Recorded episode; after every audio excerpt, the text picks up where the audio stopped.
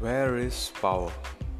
Once in heaven, there was a discussion among the gods to decide where the miraculous secret power, the power by which man can achieve anything in this world, was to be kept hidden. One of the gods suggested that it could be kept hidden in the depths of the sea. Another said it could be buried on top of high mountains. The third one thought of a cave in the woods as the right place.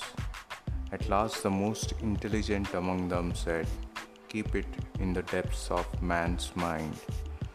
He will never suspect that the power is hidden there because right from his childhood, his mind is prone to wandering and he will not look within. Only the intelligent among them will look within and use the power and become great all gods agree. So, do you see what the difference between two people lies in the minds? One knows how to tap its power and the other does not.